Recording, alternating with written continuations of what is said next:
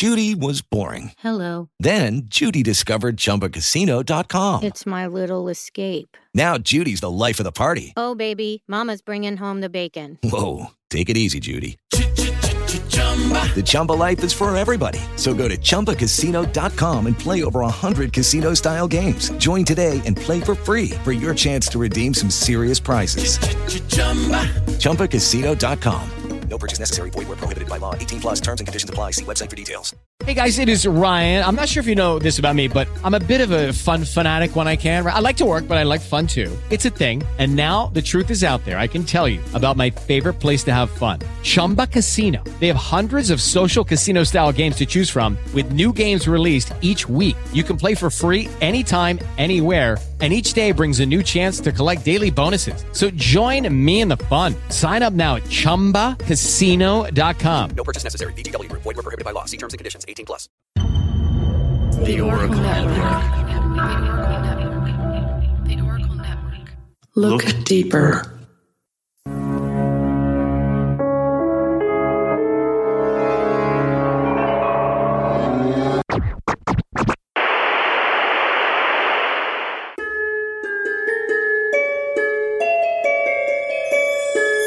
This is Dos Pequeños A funnier look at the paranormal in New Mexico. with your co-ghosts Eric Carter Landine. and Alex.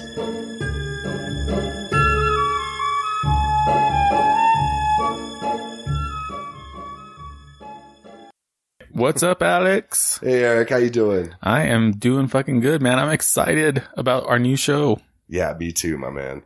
I think we're gonna have fun. Yeah, it's gonna be a blast. So, um, if you don't know, Alex is a good friend of mine who's been on a couple of episodes of True Consequences, and uh, we both decided we wanted to do some crazy shit and focus on paranormal stuff in New Mexico, and we came up with this concept. So that's exciting. We've been talking about this case for a long time. I feel like we've been talking about it for several months already.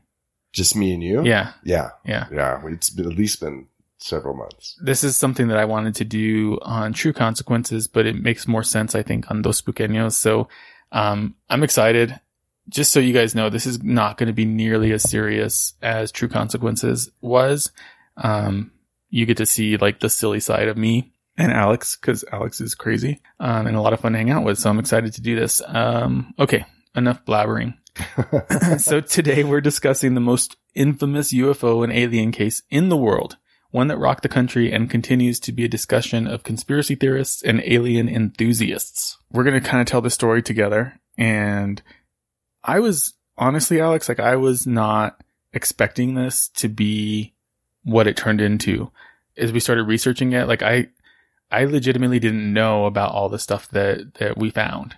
So I'm excited to share this with people It's a lot of detail. there's a lot of detail, but I don't know. Like part of me was really hoping that we would have been like, we found the aliens and here's the proof. Yeah. Um, yeah. we'll see. Yeah. We will have to wait and see. There's still hope. We could still find them. so it all began in a tiny New Mexico town, which was called Roswell. It's still called Roswell. In 1947, this event happened. Uh, Roswell is a town in southeastern New Mexico. It starts to look more like Texas around there, uh, starting to get more flat. Not as big mountains, maybe some hills and things like that, but it's still very desert. a lot of ranch land. A lot of ranch land, a lot of farming. And it is, uh, Roswell, of course, is home to the most famous UFO incident in the world. Currently, the population of Roswell is nearly 47,000 people, and it is the fifth largest city in New Mexico. Yeah, it says a lot about how big New Mexico is. If that's the fifth the fifth largest. largest. Yeah. 47,000. Yeah. I think the second largest is like 99,000 or something like that. Maybe 100,000. Um, so Roswell's also home to the New Mexico Military Institute, which is a boarding school for youth that need more discipline in their lives. Ah, hmm Uh, people's families, like it, where I grew up in Socorro, would always threaten their kids to send them there. oh yeah, my folks did that all the time. I didn't think they were actually real places. I thought they were just. No, it's in I thought they Roswell. just on TV just to scare kids. No, it's on. It's in Roswell. it's there. It's real. Um, in 1947, the population was estimated to be around 25,000, and something important to note is Roswell is fairly close to White Sands Missile Range, as well as the Trinity site where the first nuclear bomb was detonated in the U.S. Have you been out there? Uh, yeah, Have you? yeah. Yeah. Is that called the the Valley of Fire through there? Yeah, dude, that's called the Valley of Fire. Yeah. So for those of you who are listening in other places of the country and the world, um, there's this. So if you take highway, I think it's, uh, 285 is what the highway is, maybe Maybe. 185. It's something like that. Anyway, so you go from my hometown, you drive about 20 miles south on I-25, take a left and you drive, you know, past Ruidoso, past Carrizozo, through all these places. And there's this one part where it's all just like lava rock. So there was just like a massive volcanic eruption and everywhere you look is black except for like Right. some of the cedar trees and Yeah, stuff that are popping yeah. up around. I've seen a ton of tarantulas there before. Like in the fall every year, the tarantula migration happens in southern New Mexico and like you're just driving down the highway and you just like hear them crunching under your Oh, tires. uh, I'm so glad. Um, I, I haven't seen that. I've only come across one tarantula in New Mexico in the wild. What would you say if I told you I got out of my car? Um, dumb.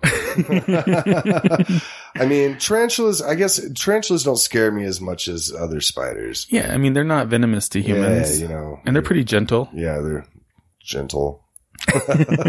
they just walked over my shoes and stuff. It was no. hundreds and hundreds and hundreds of them. no way. yeah. Really? Yeah. That's crazy. Yeah. It was fun. I liked it. So if you are into that kind of stuff, go check it out. It's usually like in October, November timeframe. Um, and you just, they just If you like running over spiders. hundreds of um, thousands of spiders on the road. It's crazy.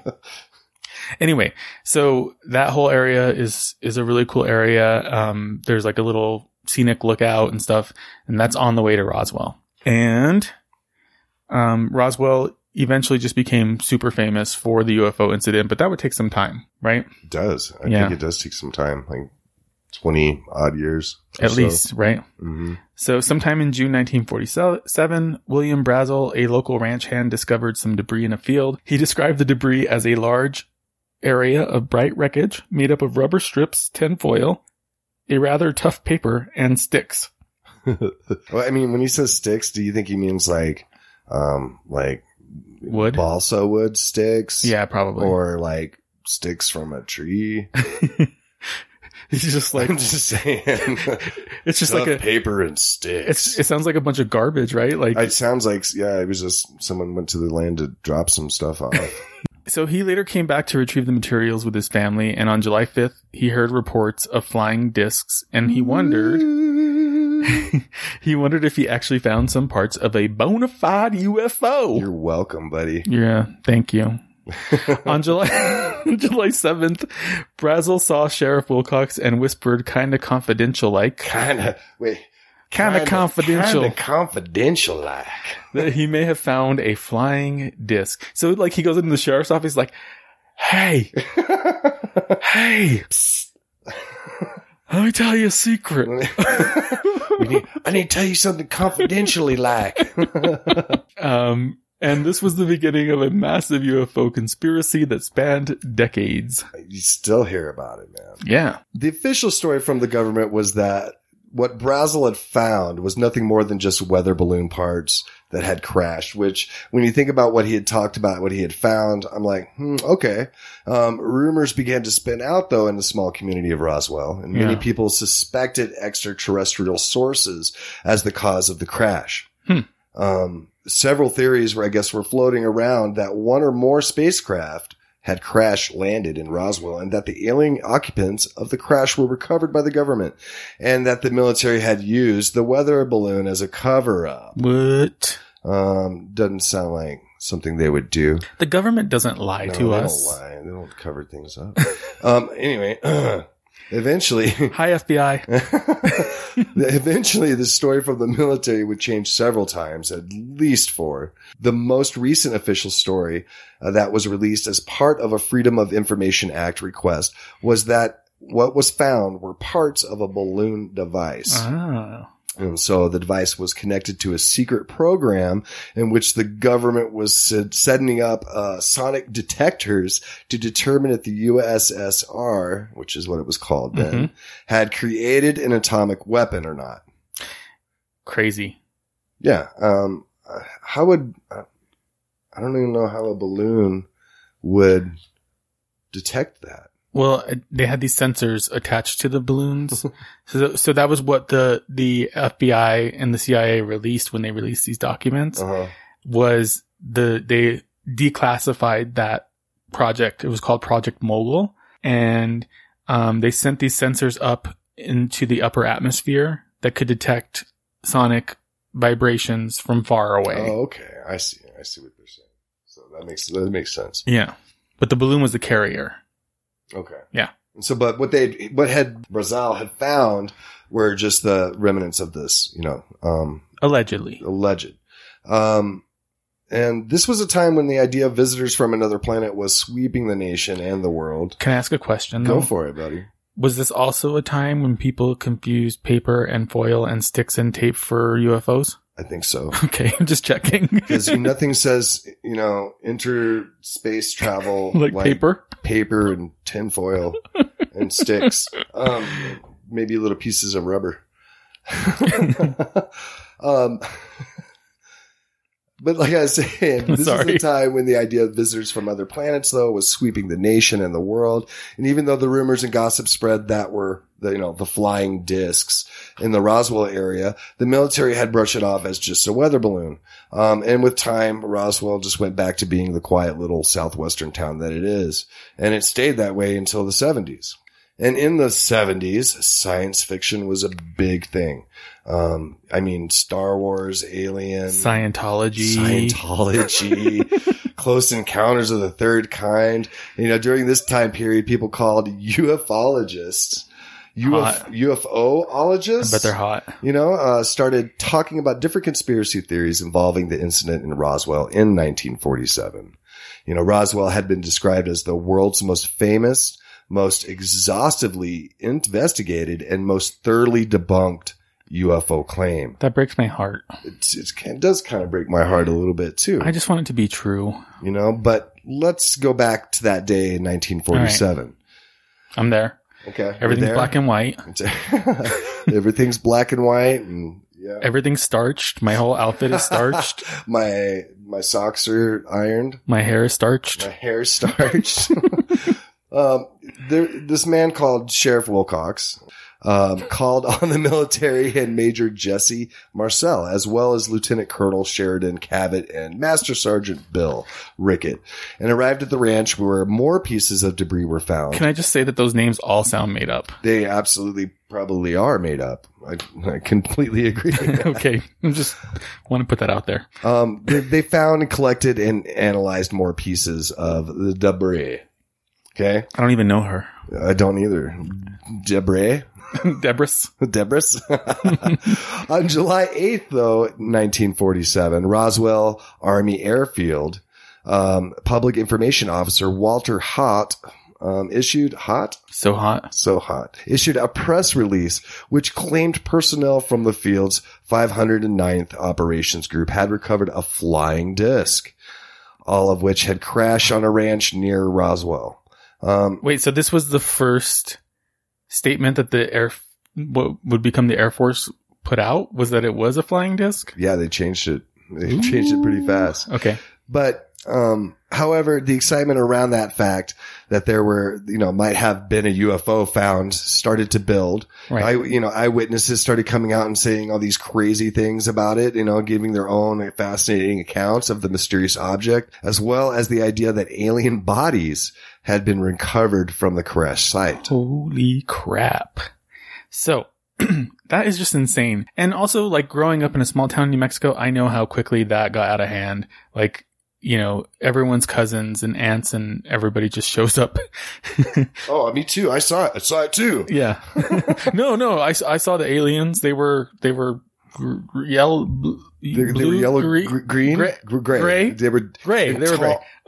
Short, t- short. tall, short, Short. shorter, t- short, tall is short.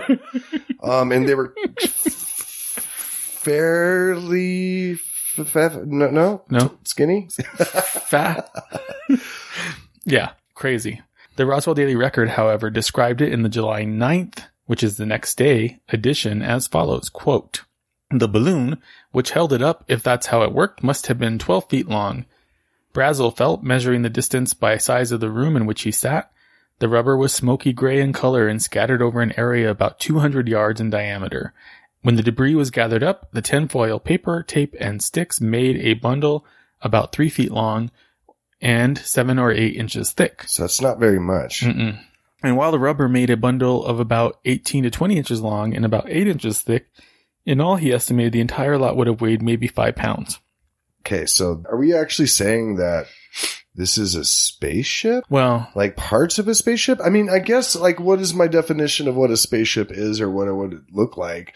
You know? Yeah. Um, uh, I'm not, I don't know. Maybe, maybe it's nothing at all. Maybe it's barely anything. You know, maybe that's is what it takes to be able to travel through space is super, super light, nothing materials. I don't know. there wasn't a sign of any metal though in the area, which might have been used for an engine and no sign of any propellers of any kind, although at least one paper fin had been glued to, onto some tinfoil. There were no words to be found anywhere on the instrument, although there were letters on some of the parts, considerable scotch tape and some tape with flowers. And that were printed upon it had been used in the construction. No strings or wires were to be found, but there were some eyelets in the paper to indicate some sort of attachment might have been used. Did you, I'm sorry, did you say that there was flower scotch tape Yeah, you don't have that?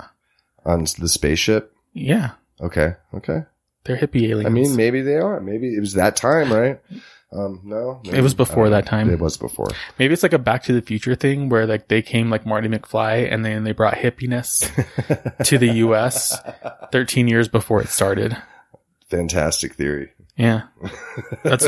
I'm bringing you the cutting edge reporting here. This is quality journalism. Why are you laughing? Why are you laughing? it's it's it's funny. Let's fight. Fight me. Okay, so yeah, paper, flour, scotch tape, and paper. Paper flower. hmm So, what do you think? no. What do you mean no? that that does not sound like that sounds like a second grade um crafts project. Or do you think it's possible that that's what the military wanted us to think they found? Ooh.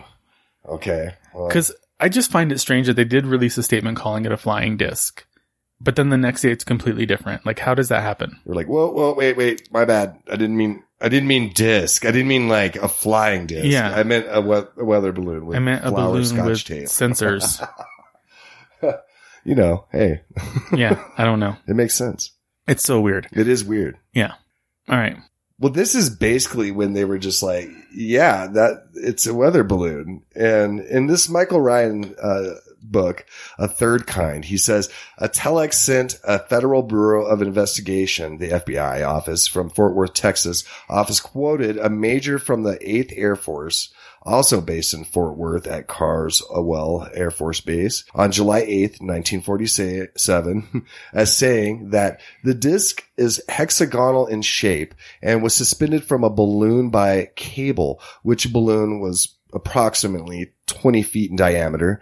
And Major Curtin uh, further advised that the object found res- uh, resembles a high altitude weather balloon with a radar reflector, but that the telephonic conversation between their office and Wright Field had not, and this part was not understood, uh, born out of belief. Hmm. Um, and in his book, uh, The Secret Genesis of Area 51, T.D. Barnes is quoted as saying, the many rumors regarding the flying disc became a reality yesterday when the intelligence office of the 509th Bomb Group of the 8th Air, 8th Air Force, uh, Roswell Army Airfield was fortunate enough to gain possession of a disc through the cooperation of one of the local ranchers and the sheriff's office of Chaves County. Um, the flying object landed on a ranch near Roswell sometime last week. And not having phone facilities, the rancher stored the disc until such time as he was able to contact the sheriff's office, who in turn notified the major Jesse A. Marcel of the 509th Bomb Group Intelligence Office. Action was immediately taken and the disc was picked up at the rancher's home.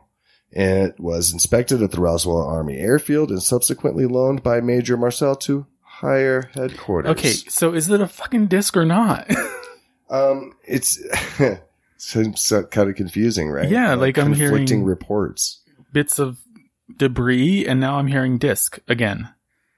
I don't. I'm, Doesn't stre- make much sense. I'm stressed out. Take a deep breath. We'll get through this together. So, you might remember that in the 40s, the U.S. was kind of working furiously to develop an atomic weapon. Wait, what? Yeah, it, it, it happened. Um, New Mexico was center stage for the development of the atomic bomb. And if you don't believe me, you can listen to the Spies episode of True Consequences. Oh, plug. sorry, sorry, sorry. Shameless. Um, many believe that the military decided to conceal the true purpose of the crash device, which was nuclear test monitoring, and instead informed the public that it was all just a crash from a weather balloon. Okay, so but later on, the press reported that General Ra- Ramey had said that a weather balloon was recovered by the Roswell Army Airfield, which would later be known as the Air Force. Yeah, did you know that the um, Army, it was called the Army Air Force before it became the Air Force? I did not actually. And I feel like kind of like I did, but that's like lost knowledge. Yeah. That was a long time ago. Anyway, Um, later, a press conference was held and the debris was shown, um, to everyone. Uh, foil, rubber band and rubber bands, rubber and wood, which was said to be from the crashed object, which matched the weather balloon theory. Okay. So historian Robert Goldberg wrote that the intended effect was achieved and the story died the next day. dun dun dun. Or did it? This, it did fizzle though. It fizzled from the news and was far from the people's minds for the next, you know, 30 plus years. And then, What between happened? 1978 and the early 1990s, UFO researchers interviewed several hundred people who claimed to have had a connection with the events at Roswell in 1947. Hundreds of documents were obtained by a Freedom of Information Act request, and rumors began to swell and spread throughout the U.S. and the world. Investigators concluded concluded that at least one alien spacecraft crashed at Roswell. Alien bodies had been recovered, and that the man or the government covered up the incident and blamed a weather balloon. Today's sponsor is Hero Cosmetics. They sent me over the Mighty Patch, which is a hydrocolloid acne patch. And if you're like me and struggle with adult acne, this thing is a lifesaver. I've had several pimples over the last few weeks, and every time they pop up, I slap a patch on, and the next day, it's totally flat. It's so cool. If you want to try the Mighty Patch for yourself, use code TRUE15 for 15% off on herocosmetics.com. So I watched this interview with a man named W. Glenn Davis. Uh, he was working as an undertaker in Roswell at the time. Like when- a mortician? Um, more like an undertaker at a funeral home. Oh, isn't that? Is it a mortician? I think so, man. I don't know. Anyway. He was an undertaker. um, and he also had a contract with the Roswell Army Airfield. So he was like the, um, mortician undertaker guy for the base. Okay. Okay. And he claims that he received a phone call on that night asking what size were the smallest caskets that he had. And they wanted to know how many he had in stock. Okay. So he also claimed that they asked him how to preserve bodies that had been exposed to the elements and that he also had to transport an injured airman to the base hospital and states that he was threatened by another airman for asking about a wrecked aircraft he heard about. So is he talking about like a very short individual? No, this was actually like a person that he he was driving to the ER that had gotten into a car wreck. Why did he need really short cask- caskets? Oh, th- that's what the Air Force Base was asking him for. okay. They were asking Yeah, they called him and asked him for them. for short caskets. Yeah, caskets. Yeah, yeah. And they asked not only what were the smallest ones he had, but how many he had. Okay. So they're talking multiple. Yeah. Okay. Um, and he's, he talks about like spending a lot of time on the phone with them, answering all their questions. But anyway, he gets, so he gets to the hospital.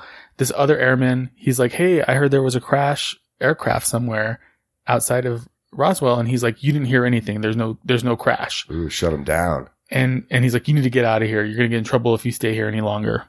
And so, as he was getting ready to leave, he started walking. He got a little bit lost. He ran. In, he says that he ran into a nurse, Okay. and she was working in the hospital. and She described these strange creatures that she was working on, and allegedly, she even drew pictures for Davis.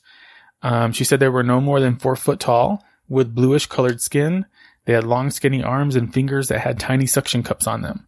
And she was very shocked, uh, like freaked out, and claimed that these creatures looked like nothing she had ever seen and smelled so horrible that it made her physically ill. This this was at the base hospital. hmm Okay. He also states that she told him she never smelled anything like it. Davis Nasty. claimed that the nurse was transferred to England like a couple days later, and that he was told she was later killed in a military training accident, according to the Air Force.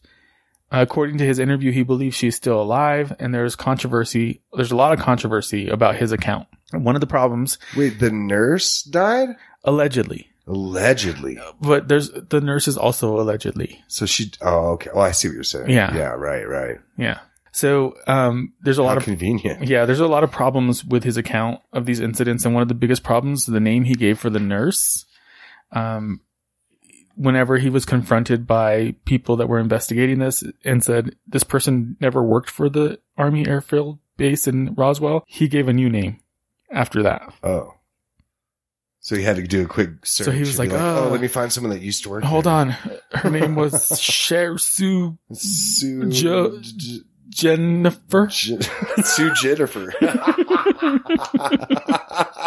That's a good name. Yeah, um, I can tell you're good on the spot. I'm g- really g- good. So this inconsistency, as well as other inconsistencies in his story, led people to start really doubting the credibility of his account. But I did watch the interview, Alex, and like I, I wanted to believe him. He seemed pretty credible. Like yeah. I don't know. It, it might just be because he reminded me of my grandpa because he's just like this good old boy who like you can tell. It's kind of hard to believe that like an 80 year old man would sit there and just lie straight to your face. yeah, yeah. But, exactly. You know, and and he just sounded do. he sounded so convincing. But then you know you hear that he gave a name of somebody that doesn't exist, and that starts to make you doubt. maybe he just couldn't remember. Or maybe she gave him a false name Ooh. because she thought he was hitting on her. Uh, my name is, what was it? Just Sue, Sue Jennifer Sue. Jennifer. So the other thing he said is that he did see these beings and that they were like burnt. And so I don't know. And then there's other people that say that these bodies were moved to a base in like Michigan or something like that. Um, and that people there saw alien bodies. Michigan. Yeah. Well, it was an Air Force base. Oh, okay. So the Air Force later claimed that the charred bodies that were being spoken about, not just from um, Davis, but also all these other witnesses, uh, were in fact crash test dummies. So apparently it was common practice for the Air Force to tether several crash test dummies to the balloons that the Air Force sent up and let them fall to the earth to test the impact that type of fall would have on a body. Hmm.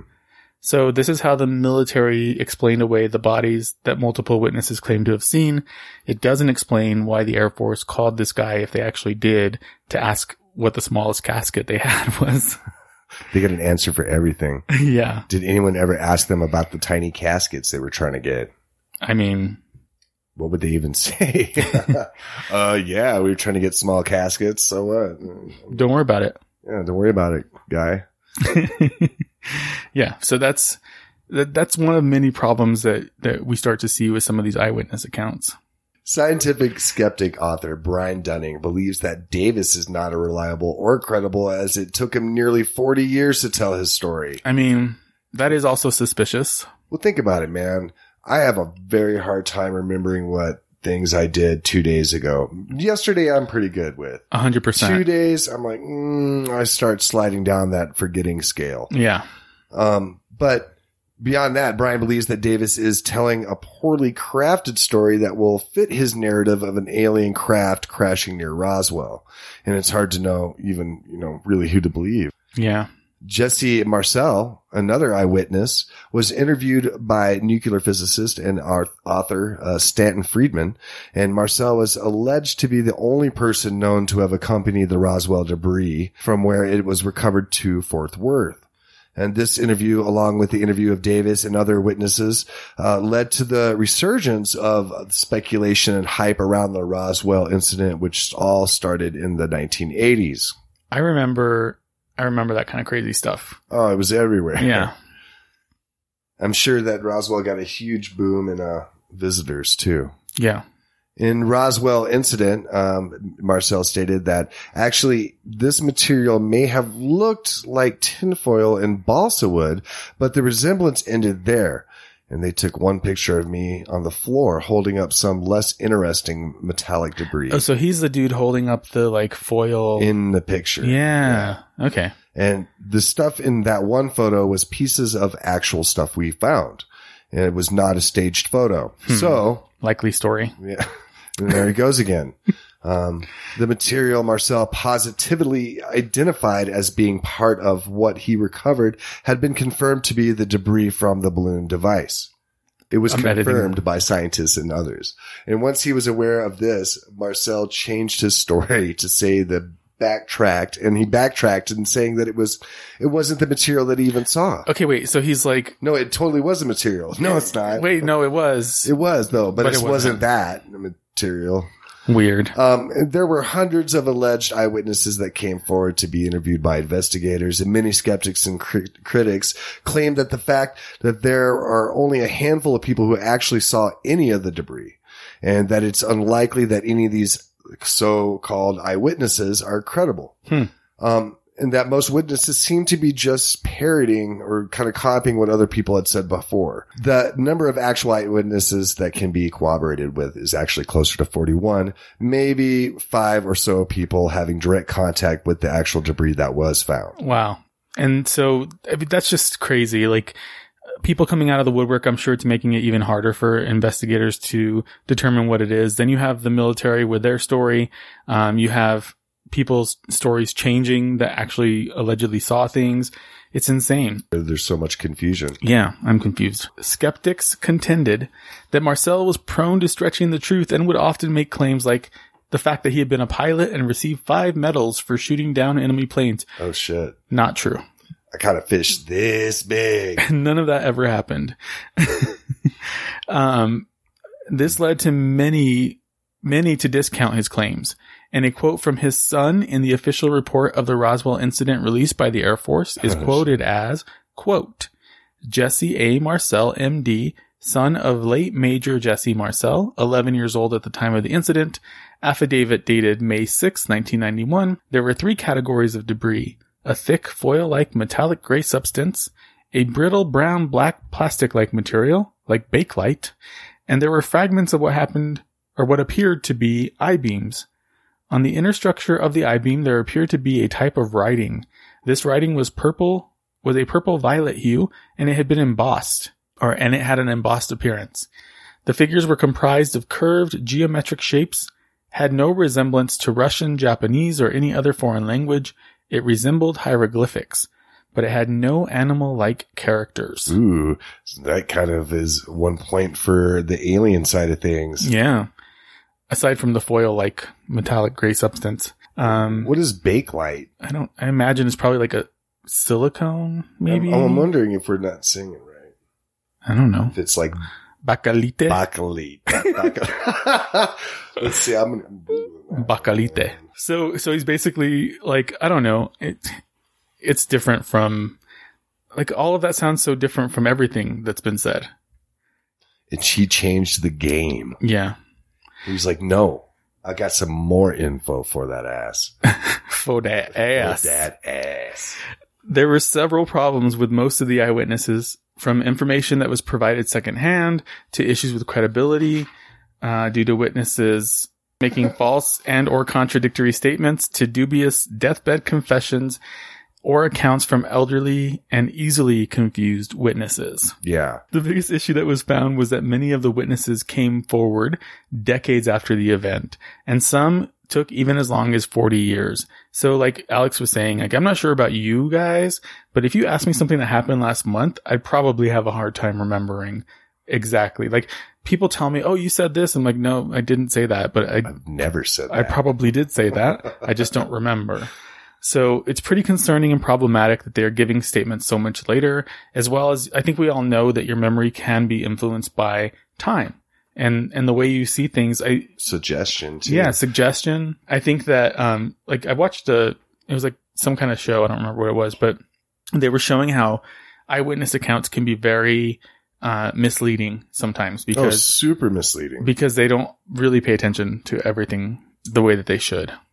Well, it's, and it's not our fault. Man. No, it's just there's a lot going on in the world. No, it's just it's that's not our brains don't work to collect that kind of detail um, all the time. You know, Yeah. um, especially when something kind of uh, shocking or scary happens. Right.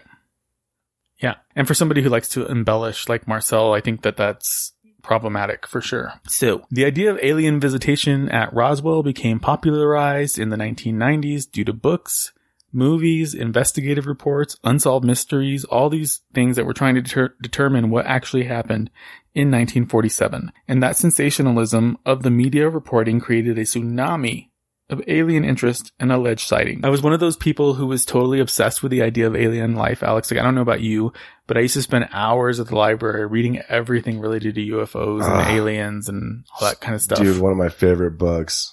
Um, in course, man, it was the '90s. That's the that's absolutely where everyone's head was at. yeah. Well, I read this book called Communion. I want to say it was Communion. Hmm. Scariest book. Um, Fiction? I don't know. Supposed Depends on how you read things. Not according to the author, you Okay. know, oh, so it's um, based on a true story according to him. according to him. Okay. But it, it, it you know, that's aliens are stuff that we want to know about things like that. Um, it doesn't make any sense to look at our vast universe and think Mhm. that we're the, you know, how narcissistic of us. Oh, we're the only people around, you know, the only being The only or life force. whatever, you know, life force, um, in this vast, vast universe of ours. Um, it's, it's pretty asinine to think otherwise. I Yeah. think it'd be pretty immature to be like, oh no, the, you know, Earth is the only place that we actually have, um, life. Yeah, I agree with you. I think that it's um, it's more likely that there is life elsewhere. Um, but that I think that term could also be different. Yeah, what does that mean exactly? Is it bacteria? Right. Is it a humanoid? Is it, There does it have eight arms and eight eyes? Is it what we always think they are? I think the Um, question is like, is is there intelligent life? Yeah. Yeah. And I think there might be. I think there has to be. Yeah, I think, I think it'd be, I really do think it'd be kind of silly to be like, no, Earth is the only place. Cause if that's the case, ugh. Well, and then you look you gotta hope that there's something better out there. Well, then you look into things like, um, you know, some of the things that physicists are, are discovering related to the possibility of multiple dimensions and multiple universes occurring at the same time and all of those things that are totally fascinating and make above my head. melt. Yeah, but it's crazy. Oh yeah. It's Oh, crazy. So to say that it's not possible, I think is, is, you're right. I think it's arrogant and Yeah. It's, I, it's super arrogant. yeah, I, I don't think it's realistic. Well, anthropologists Susan Harding and Kathleen Stewart assert that the Roswell story showed up clearly how the fringe theory moved from obscure and unknown to a public frenzy of conspiracy theories.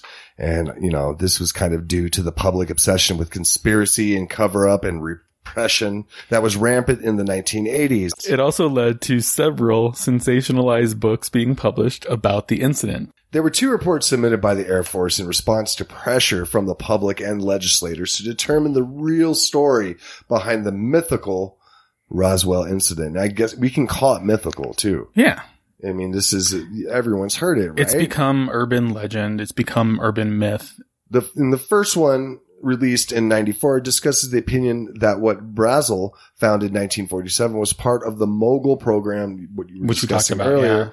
uh, to determine if the USSR had in fact developed a nuclear weapon. You know, I just think that these two reports, including the one, the second one was, which was released, they, you know, they're both trying to do damage control. And, and this happened, you know, in the late nineties.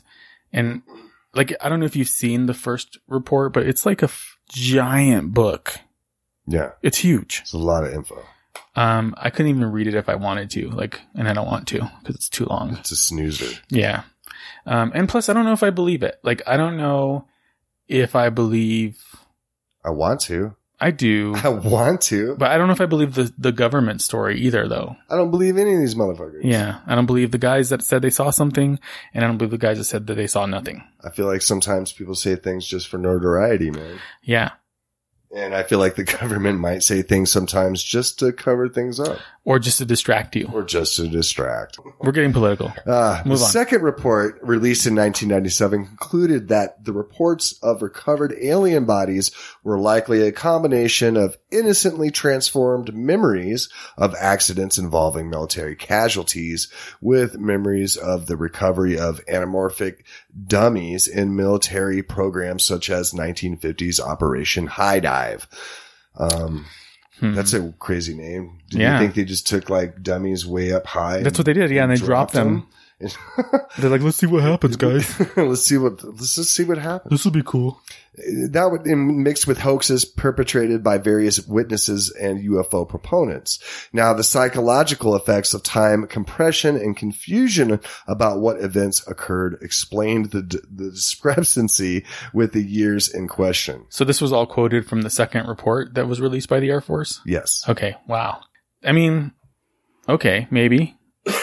I think I think that that's probably some of that's probably true. So the Air Force reports were not accepted by UFO enthusiasts. You don't say. They're like, nope, not going to cut it slick. that's like telling a Scientologist that Xenu's not Xenu's not going to come for them. Um, they're not going to believe you.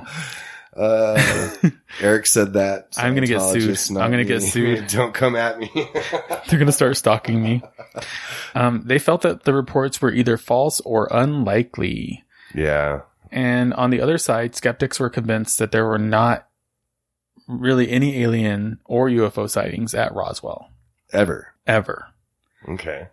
Um, so several books were released in response to the Air Force reports, which were counter claiming what the Air Force said, but there were also re- books that were released that were supporting the claims of of the Air Force. So there was both sides of it, but it was creating this whole buzz.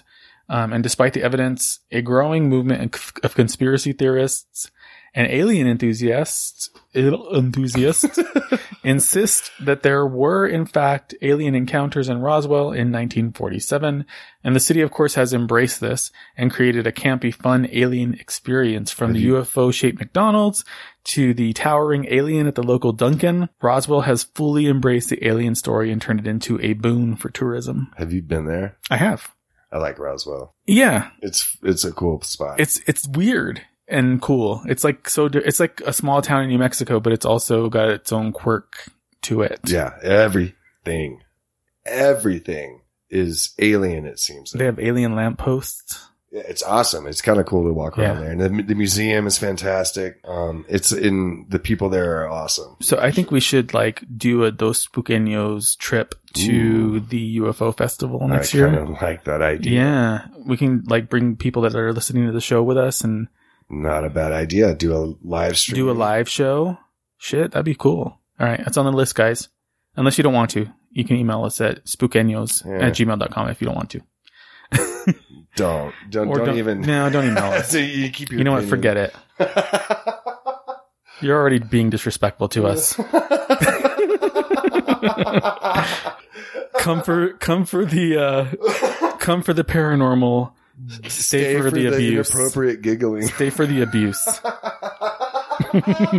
um, Oh shit! the excitement and myth around aliens would not calm down either. When in the 1990s, someone released a video of an alleged alien autopsy. Do you remember that? Yes, I do. And when I saw it, I was like, legit, this is real. It looked real. I was like, oh, this is totally real. This is, um, this is finally shared for everyone to know about. It's the truth. It's out there, man. Yeah. Um, so that was allegedly filmed in reaction or in relation to the Roswell incident, and it created a huge uproar uh, and excitement in the world as it was shown on every local news station around the world. oh, it's awesome too. It was, it looks legit. They It- did a great It job. looks like a secret covered up video of government experiments Oh, for sure. Yeah. Or it's like what you expect it to be. So the creator of the film, last name was Santilli, eventually admitted that it was staged, but claimed that it was all based on actual footage, Oh, cool. which of course is lost. But he saw it. But he saw it. so he made a show out of it. Cool story, bro. yeah. Um, so as time went on, it became increasingly difficult for the government to keep a lid on top secret, aspects of what happened, which is why they released the information about Project Mogul, which was not something that was supposed to be public knowledge, especially during the Cold War. Eventually, the government started releasing some of the classified files related to UFOs and alien sightings. Even up to this year, there were some new files that were released. yeah. I haven't checked them out yet. I've, well, I've seen video. I've seen the video from the uh, uh, Air Force or it was Navy. It was the, um, shit. but they're, they're these little tic tacs they watch flying around Really? and, uh, it's pretty interesting stuff. Huh. Um, so this has done little to quell the excitement and rumors about the Roswell incident. Believers will still believe and skeptics will still skeptic. Yeah. Haters gonna hate. I'm a, I'm a skeptic. I'm a skeptic. I'd like to be proven, um, wrong. I want to believe, honestly, I do. I want to believe that something has come and visited us and I want to believe that there is life outside of this planet. Yeah, I, I really do believe there's something outside this planet. Do I believe that maybe aliens visit us as much as we want them to visit us? No. Um, I think a lot of the things we see can be explained away sometimes. Do you think if aliens have visited us, do you think that they are malicious? I hope not. you know?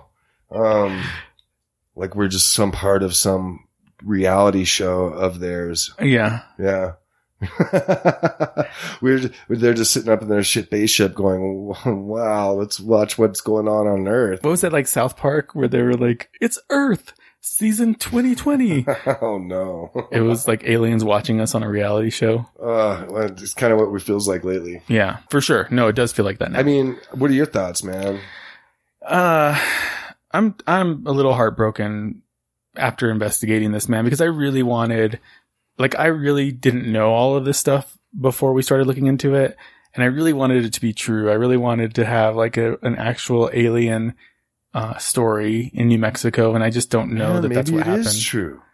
Maybe it is. Maybe, maybe. Um, I, I agree with though. I, you know, when you start digging a little deep and start, you know, reading about these things, it's, it becomes a little bit more apparent that it's probably not what we want it to be. yeah. Yeah. Um, I do believe that aliens have probably visited Earth, but you know, who knows? We could have been some seed of the alien, you know, like who knows? Who knows? yeah. Well, anyway, It's a little weird to think about. I'm hoping that maybe as we continue to investigate paranormal New Mexico, that we actually find information that shows like an actual alien sighting in the Oh, state. Please, you know, if you if you have photos, you have stories, share them with us. Yeah. I would love to see them. Um, and you know, especially ghosts. I want to see your ghost photos. I want to Yeah. see your. I want to hear your stories. I want to see your ghost photos. I I totally want to see that. Yeah, you know what, guys? We're gonna do is occasionally we'll release a mini episode uh, that won't be on the regular scheduled drop for for these episodes, and we want to tell your stories. So sh- uh, shoot them over to us. You can send them to us on Facebook, on Instagram, on Twitter. You can also email us at spookenos at gmail.com. That's S P O O K Q U E N O S at gmail.com. Um, I'm surprised I got that right because know, I've been spelling it shot, wrong man. Good job. from the beginning. Um, but email us your stories, your weird shit. We want to know all we've about had a couple of people sending some cool. We have one story already. Yeah, we want more. We want more, and more, more, and more. Because we're sluts for the paranormal. But Yeah. All right, dude. Uh, anything you want to say to our spooky friends? Hey guys, thank you for joining us today. I can't wait to keep talking with y'all and sharing our um, our stories with you. Sweet. Stay spooky and uh, send us some weird shit. Peace.